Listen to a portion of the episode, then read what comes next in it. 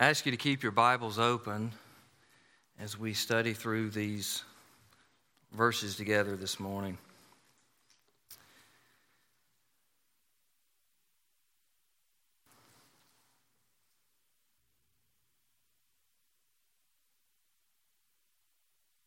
So, we've just celebrated um, Valentine's Day. Maybe you had some chocolate or flowers or a, a dinner date. Surely you had the obligatory Facebook post, right? But um, we're going to look to the Bible uh, this morning to learn about love and learn how to truly love one another. So let's pause for a moment once again and ask that the Lord might help us today.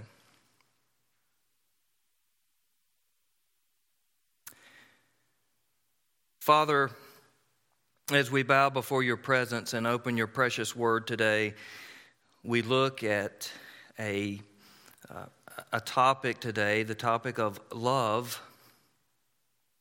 We all desire to be loved, we all desire to love. We have all been influenced by the understandings and practices and ideas of love around us and the uh, own fleshly selfishness of our own selves. But you have defined love for us. You have described love for us. You have exampled love for us in your precious eternal truth. We know that, Father, your word says that the truth will set us free, that Christ prays that you will sanctify us in the truth, and that your word is truth.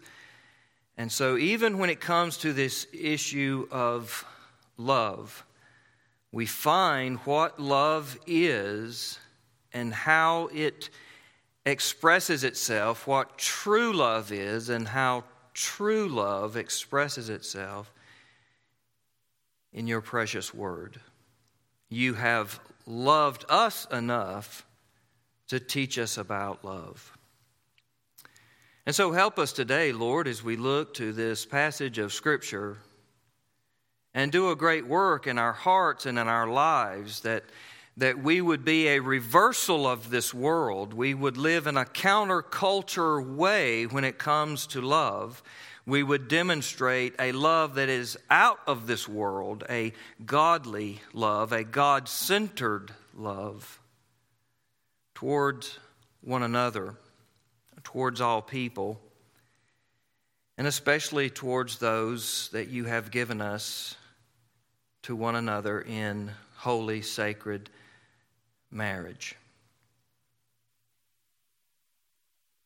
Help us, Father, to learn to love this way. So, once again, we ask, God, that you would teach us, you would transform us, you would change us from glory to glory and more and more like Christ. And that this sermon, this passage, this time together would be foundational for a renewal and a refreshing in our own hearts, in our homes, in our marriages, and in our lifetimes. And we ask it all to be done for the glory of Christ and in His name. Amen. So we have celebrated love this week.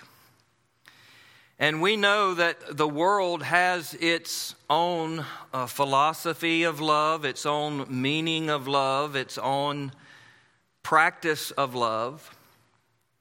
Since we as believers live in this world, the Bible speaks of us being in the world, but not of the world. But sometimes that line, that distinction gets a little blurred with us. Sometimes a lot of the world rubs off on us. A, a, lot of times, a lot of our own hearts incline us to the world rather than to Christ and His glory.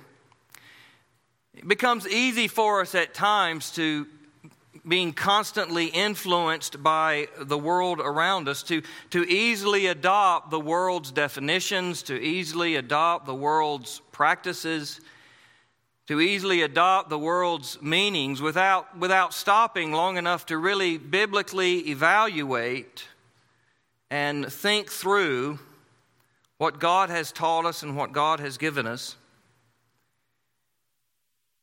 And to see that the definitions and the practice of whatever issue it might be, whatever topic it might be,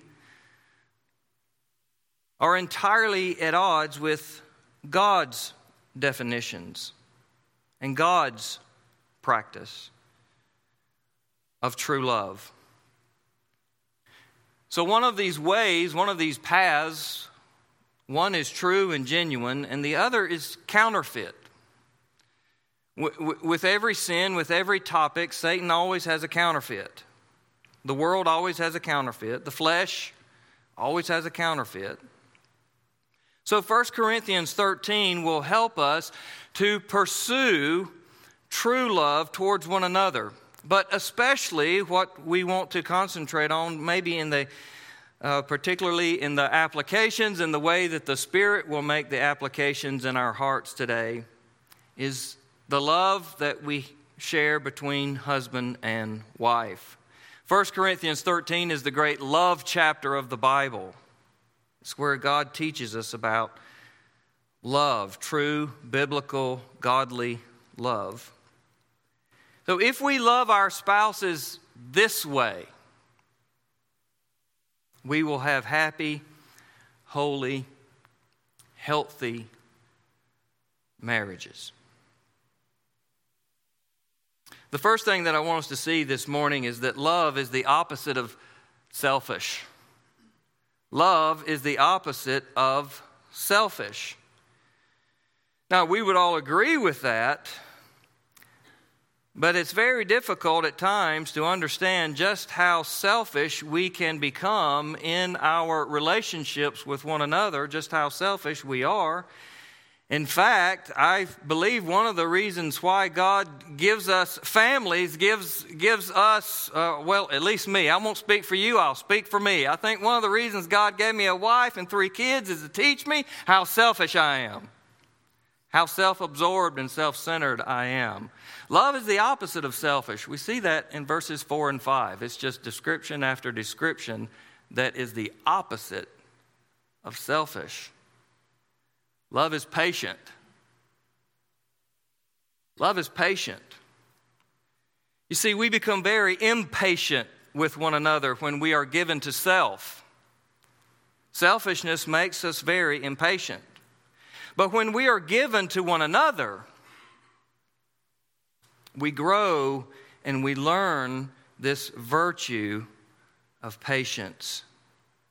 In our fast paced, busy, self centered world, I don't know of, of maybe any greater expression in our day than uh, uh, of true love than, than of this expression that love is patient. One thing we quickly um, one thing that we quickly do is being impatient with one another is to really make a large issue of any, any sin or any failure or any fault or any problem with our spouse or with others. So I'm, I'm going to probably be making all these applications with spouse, but you can thank others as well in a broader application sense. But as sinners, we, we tend to deal with sin this way. We tend to minimize our sin. If we sin and we know we've sinned, we tend to minimize it, meaning we come up with a good justification, rationalization, reason for it. We tend to minimize our sin. We tend to maximize the sin of others.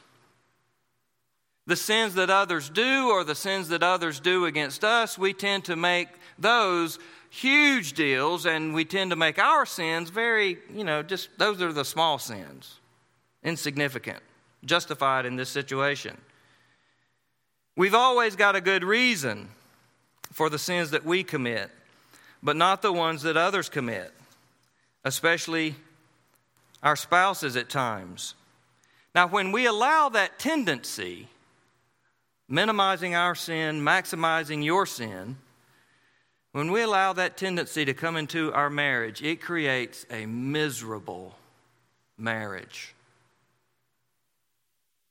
And it's not only involves, it not only then involves sins and, and failures and problems and issues with one another, we, we can get to the point that, that every little thing our spouse does gets on our nerves.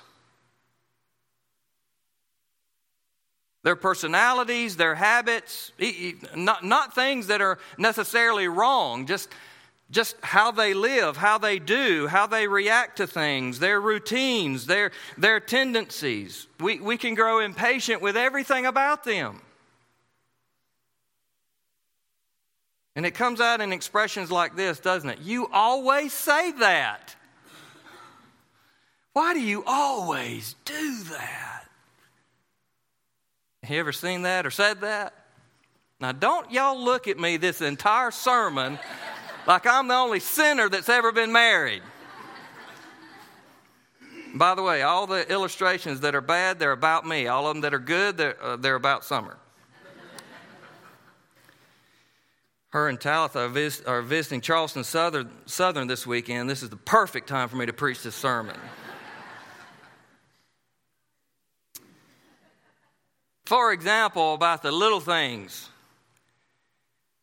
do you squeeze the toothpaste from the middle or do you press it from the bottom and roll it up as you go to make sure that you get every drop of toothpaste out of that tube? That's the way it should be done, by the way. press it from the bottom, roll it up, make sure. I'll tell you how I solved that one in our house. I bought her her own tube of toothpaste can't, I can't keep straightening out that crinkled tube of toothpaste. Sometimes the little things, right? We're so impatient. Why is that? Because we're so selfish. We're, we're so self centered.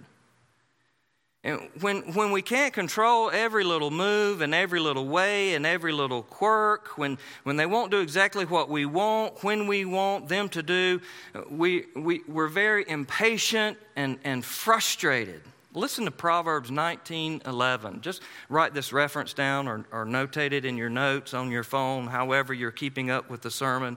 By the way, if you got your phones out, I, I hope you're keeping notes and not sending text messages or posting on Facebook. Proverbs 19:11 says this, good sense, listen to this. Good sense makes one slow to anger. are, are you quick to anger? The, the opposite of that means you don't have good sense. Good sense makes one slow to anger, and it is, it is his glory to overlook an offense. How powerful would that be in our marriages, in our friendships, in our church relations? Good sense makes one slow to anger, and it is His glory to overlook an offense. And, and, that would be true offenses, when people truly offend you by what they just said to you or what they've done, and word got back around to you, true offenses, or the things we make offenses. We make things offenses that are not offenses. Like, why do you, why do you keep squeezing that toothpaste tube? There's not a, it's not an offense. We make it one. But it is His glory to overlook offense. Love is patient. Love is patient. Love overlooks offenses because, because we're all sinners and none of us are perfect. So love is patient. Marriage is two imperfect sinners living together as one. The goal of marriage in the life of two believers under God is to, is to learn how to truly love, to grow in love towards God and towards one another. So we must learn and pray and practice patience. Love is patient. Secondly, love is kind. You see, patience is love in the passive tense, really, because it lets things go. It just lets things go without letting them come in between us, without making a, a mountain out of a molehill. It, it, it's patient, it's passive. But kindness is love in the active sense. It intentionally goes out of its way to, to say little things and, and do little things here and there to express love and to help and to encourage, even when it's not appreciated, even when it's not acknowledged, even, even when it's not returned.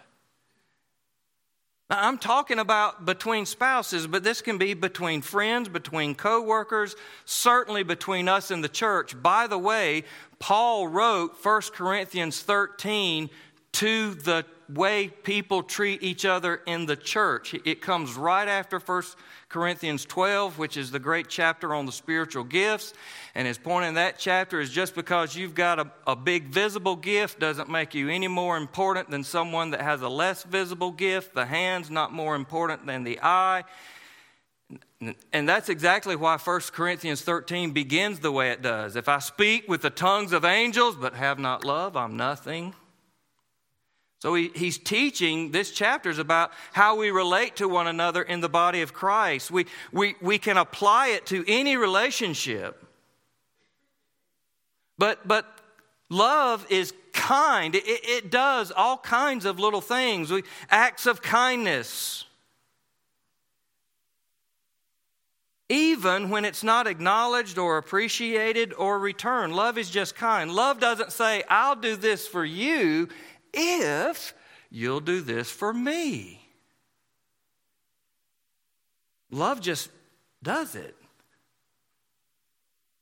Because that's what love is it's kind. You, you see how different this is than the world?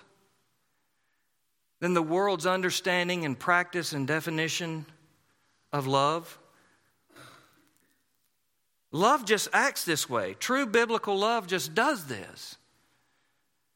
Just imagine how happy our homes would be if we lived to outdo one another in kindness. In the things we say, in the, in the little expressions. Love is patient, love is kind. Love does not envy or boast. Now that's two sides of one issue, isn't it? It does not envy. That means, that means somebody make, made it big in something. Somebody succeeded in something. Somebody was congratulated or awarded or, or has something. Somebody has excelled and somebody hasn't. Love does not envy or boast. So when one spouse achieves, love does not envy. Love is not jealous when our spouse excels or has success or brings in more income or has more friends or whatever the case may be.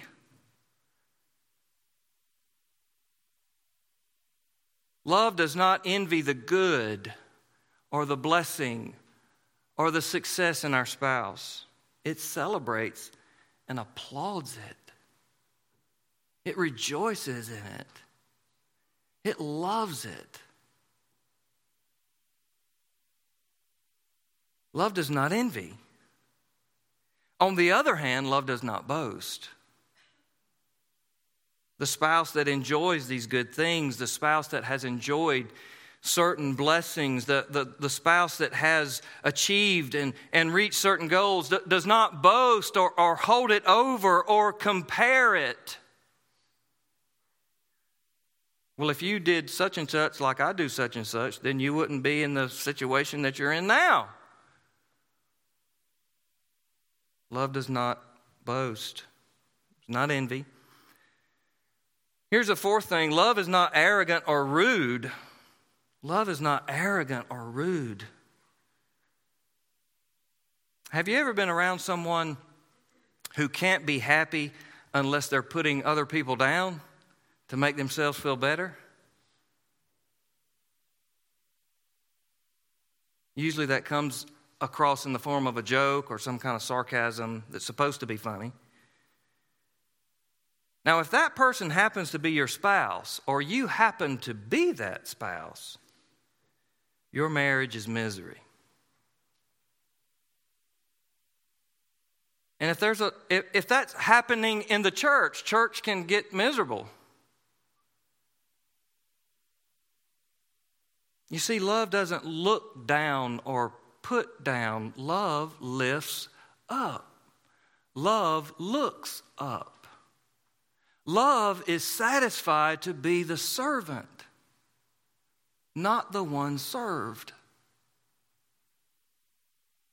This is true biblical, godly love. To be loved this way and to love this way is to enjoy the bounty and blessing and overflow of joy and satisfaction and peace in our lives. Paul goes on to say, Love does not insist on its own way. Love does not claim to be right 100% of the time. Love does not claim to be right 100% of the time. It doesn't insist on its own way. It doesn't insist to be served rather than to serve.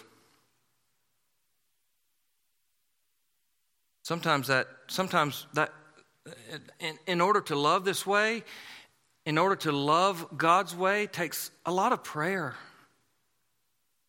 and a lot of grace because because we never we, never really stop being selfish in this life we, we never really stop being a sinner in this life so we never really stop being selfish and self-centered so it takes a lot of prayer and a lot of grace. And I'll tell you, a good place to practice this is on your way home from work. What, what, however, you may work and whatever you may do at work, or whatever you've done after a, a long day, usually on your way home is man, all you want to do is get home and unwind and relax and just kind of be left alone, right? And enjoy a peaceful, restful evening.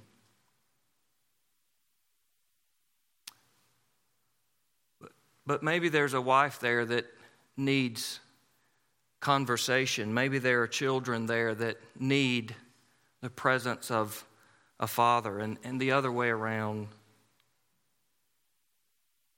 How do we do that? when we're mentally exhausted, physically exhausted, sometimes spiritually exhausted? How do we come home and not neglect our family? Prayer,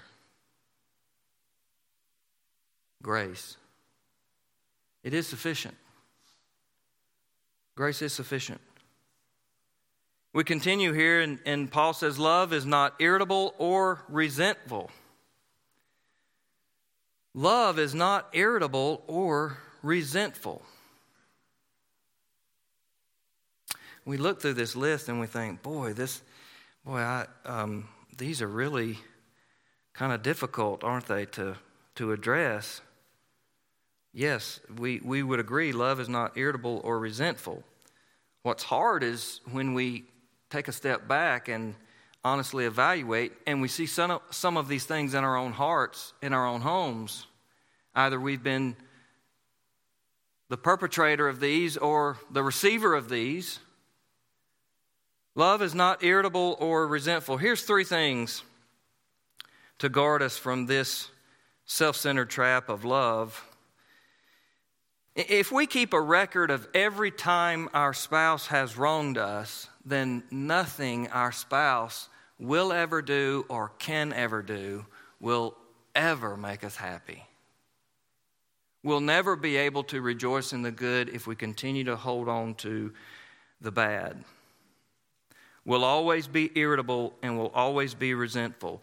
Listen to Psalm 103, verse 12. It says that when, when God forgives us, He casts our sins as far as the east is from the west. That means God wipes our record clean. When, when we confess and repent and ask forgiveness, to God, He looks at us and sees the righteousness of Christ rather than all of our filthiness. God looks at us and sees Christ rather than all of our filthiness when we confess and repent. In other words, He doesn't hold all of our history against us. That's how He loves us. So, the first essential in marriage is the willingness to, to actually forgive and, and stop holding the past against one another. It's absolutely essential for a healthy marriage. When we say things to one another like, Will you always fill in the blank? Well, that's bringing up assuming an entire history. We, we've got to be able, through the grace of God, to start over and start clean, forgiven. It's gone, east as far as from the west. Start over, start clean. I can't, I can't tell you how many times in summer in our, in our marriage that we haven't said to one another, okay, tomorrow morning, we'll start over. we'll just start over. We'll start clean. We, we really messed it up today. By we, I mean me, right? I really goofed it today. Let's start over asking forgiveness, being forgive, forgiving. That's the first thing. Second thing is we've got to stop making assumptions. Stop assuming that all of our assumptions are correct. This is really self centered, isn't it? This is really prideful. This is really arrogant. Because we make assumptions about each other all of the time in the church, in the world, in our marriages. I am convinced that false assumptions are the root of 90% of broken relationships. We assume we know the motive and the intent behind actions and words. We assume that we can read the heart. We assume that we know why people do what they did and why they said what they said. We make assumption and then we draw a conclusion. And that conclusion is generally, that's not a nice person. I don't want to have anything to do with them. Broken relationship.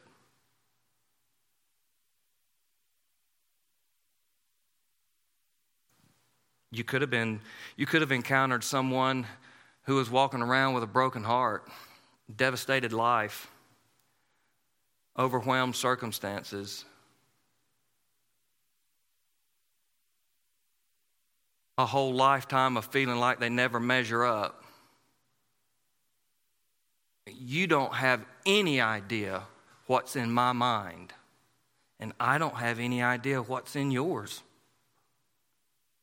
God reads the heart, we don't. But we assume that we can. We've got to stop making assumptions towards one another.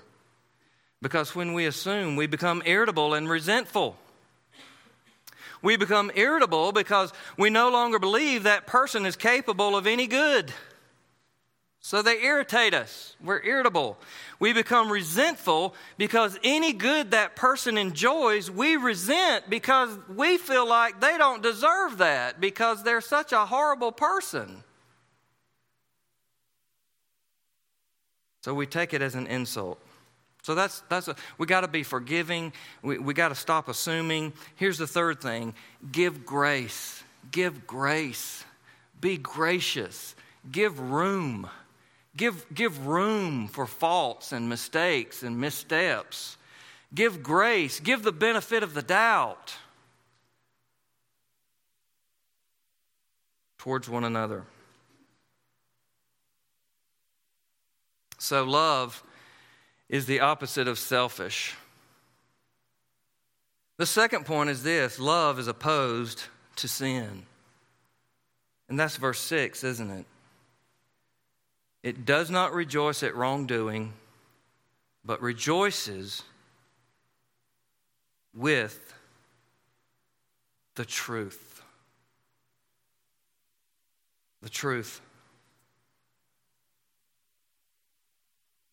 I'm going to address at, at this point a couple of different issues that are not easy to address, that you're not hearing anywhere else, that are biblical, but are difficult to talk about. And I want you to hear me and hear me well all who are watching, all who are listening. My point in this point is not to beat anybody with the Bible. I am begging you to embrace the Bible. That's my point. I want you to I want you to know the love of Christ because there's no greater love.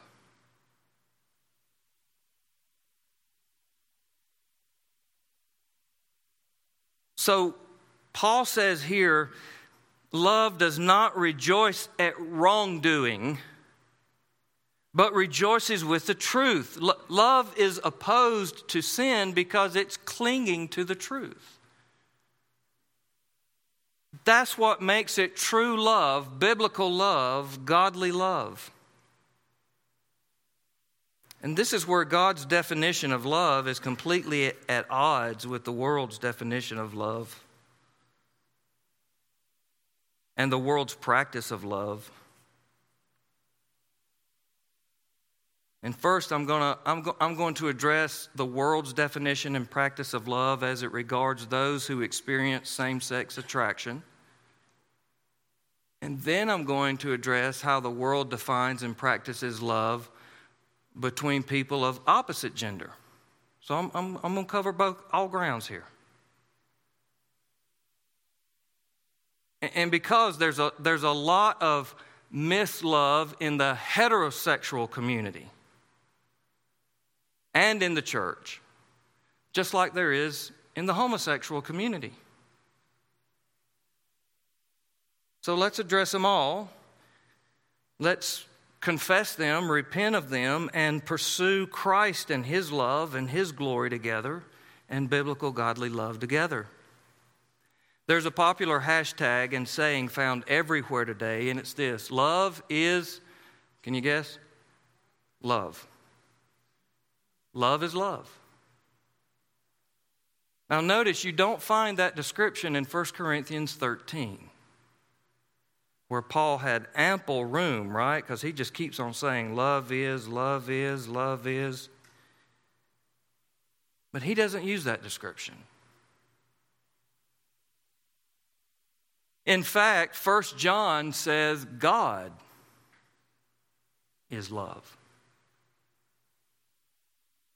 Those definitions are not anything alike. Those, those two philosophies are completely different. Love is love, and God is love. So one is counterfeit, and one is true.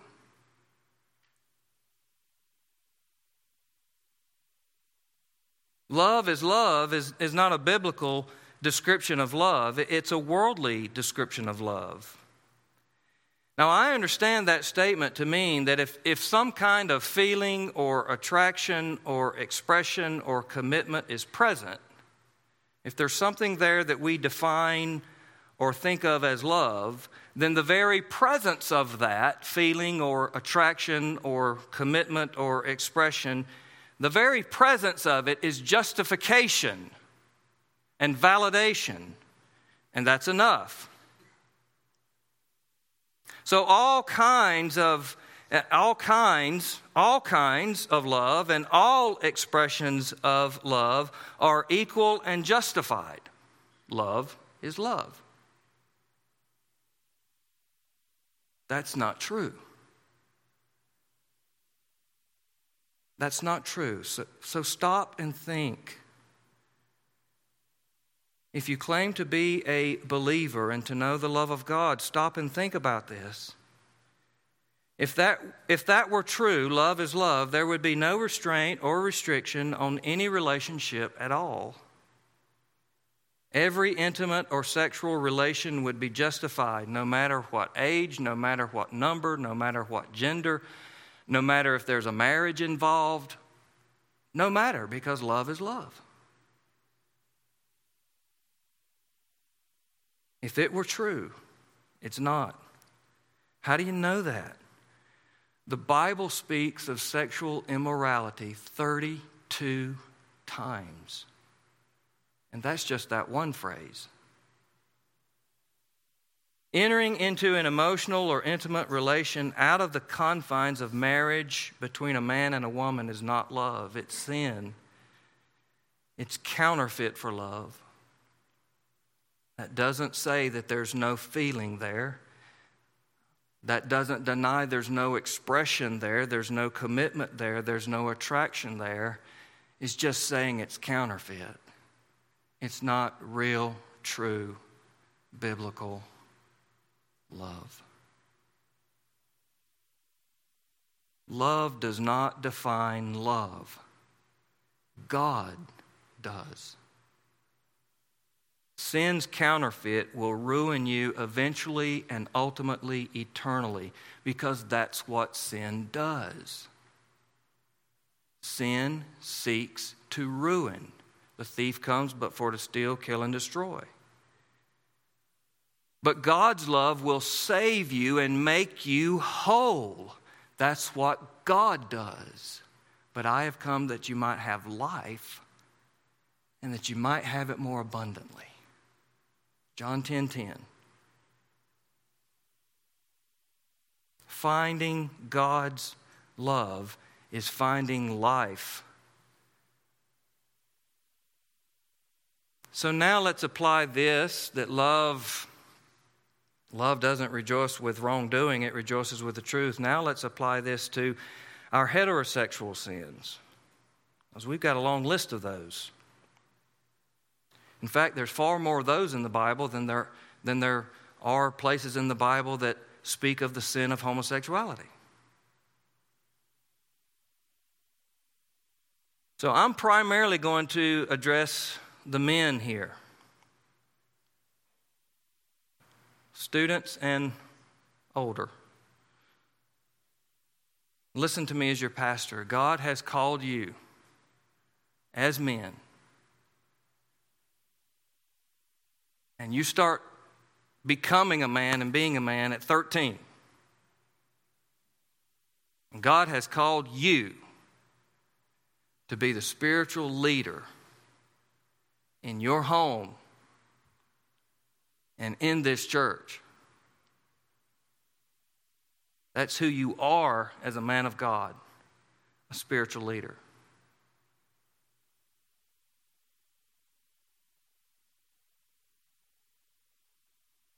So, guys, if the way you say you love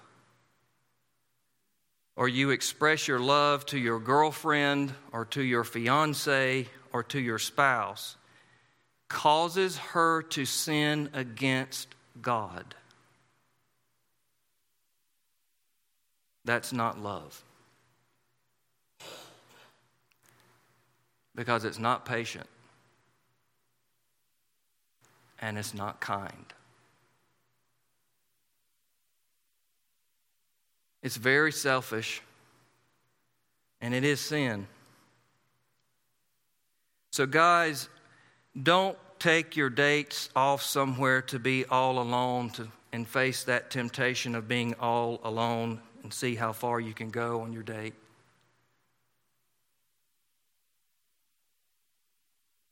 You're ru- you are ruining her future marriage when you do that. And you're ruining your future marriage. Treat her as one created by God in his image. Honor her, don't dishonor her. Men, don't take your fiance to hotels overnight. Don't have her move in with you before you're married to her. She belongs to God.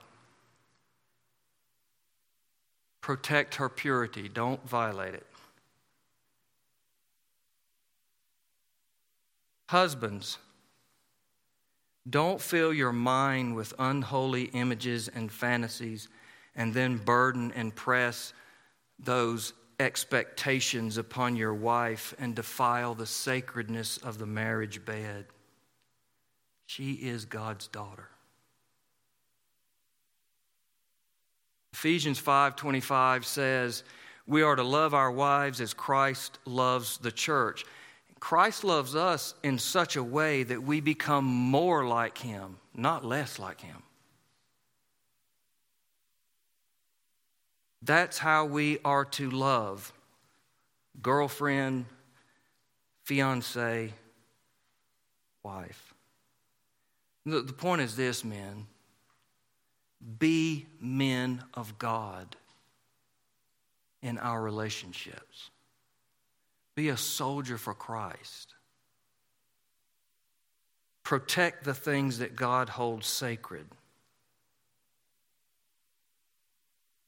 Because, why? Because love does not rejoice at wrongdoing, but rejoices with the truth. Last thing. Third point love refuses to give up. Love refuses to give up. So Paul goes into these four statements and then kind of it culminates, kind of reaches its zenith in that fifth and final statement. But he says, Love bears all things. What he means by that is when, he, when he's saying all things, he doesn't mean, you know, any and everything. Like when he says believes all things, the next thing is believes all things. So he's not saying that true love believes lies. You know he's not saying that. And he's just said that, that love does not rejoice at wrongdoing, it rejoices with the truth. So when he says love believe, bears all things, believes all things, hopes all things, endures all things, you know what he's talking about. All the things of true love and of what happens when we're married together and when we relate to one another and in relationships. So, what does bears all things mean? It means that we put up with each other. We, we, we bear all things. We, we put up with each other's faults and, and failures.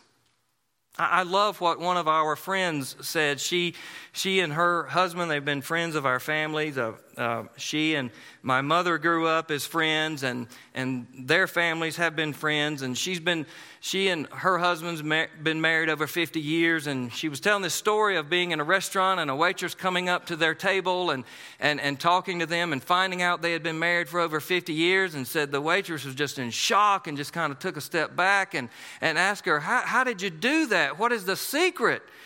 And she said, I just looked at her and said, Well, you got to learn how to put up with a lot of junk. I, was, I was anticipating a great word of wisdom, you know. But that is a great word of wisdom, right? Love bears all things. Love believes all things. So, what is that? Focusing on the good rather than the wrong, the strengths rather than the weaknesses. We, we all tend to wear a lens when it comes to relationship with one another, especially the more meaningful and intimate those relationships become. We can tend to wear one or another set of lenses. There's one lens which we put on, and all we see are the wrongs.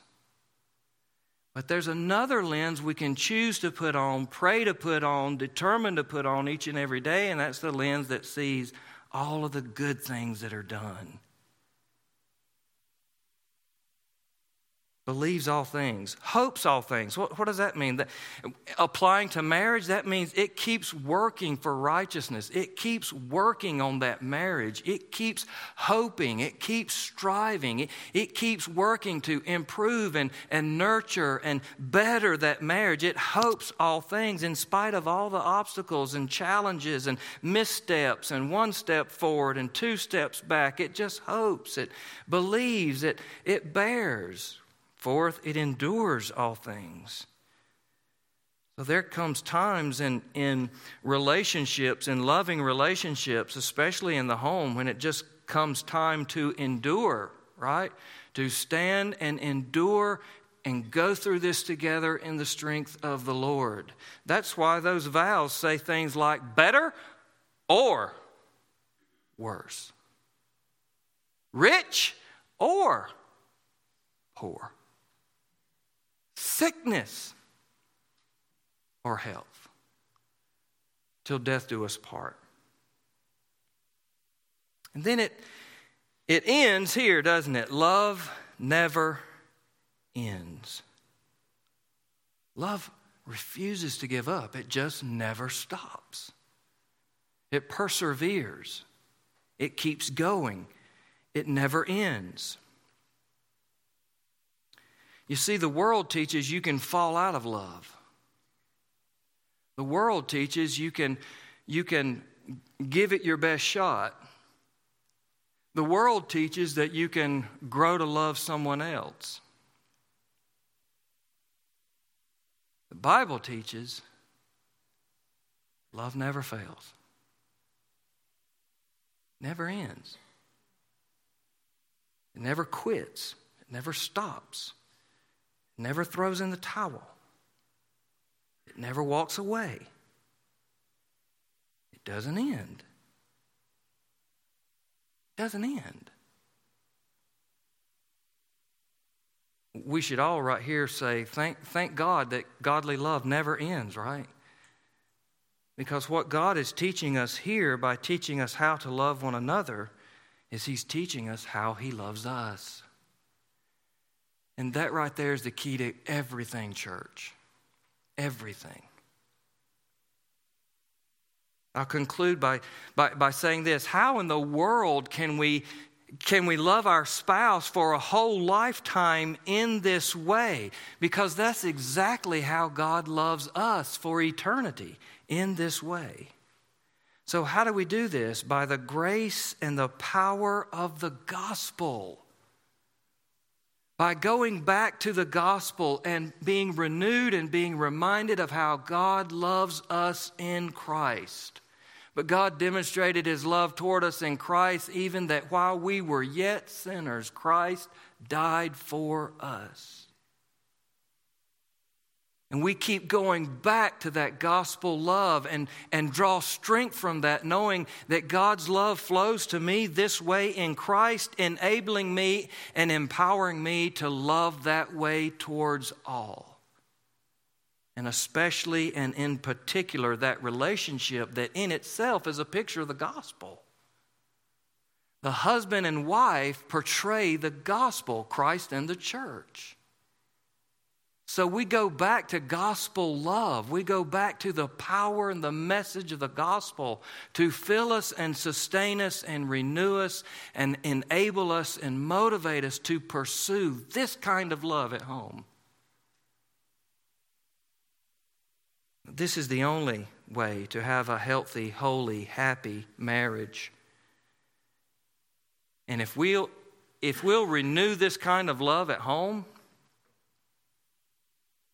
and then we'll bring those kinds of loving homes into our church and love this kind of way in the church.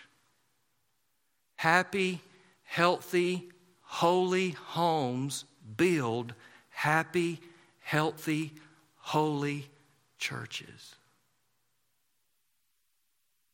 May God help us to love like this. Why? Well, Scripture says it, doesn't it?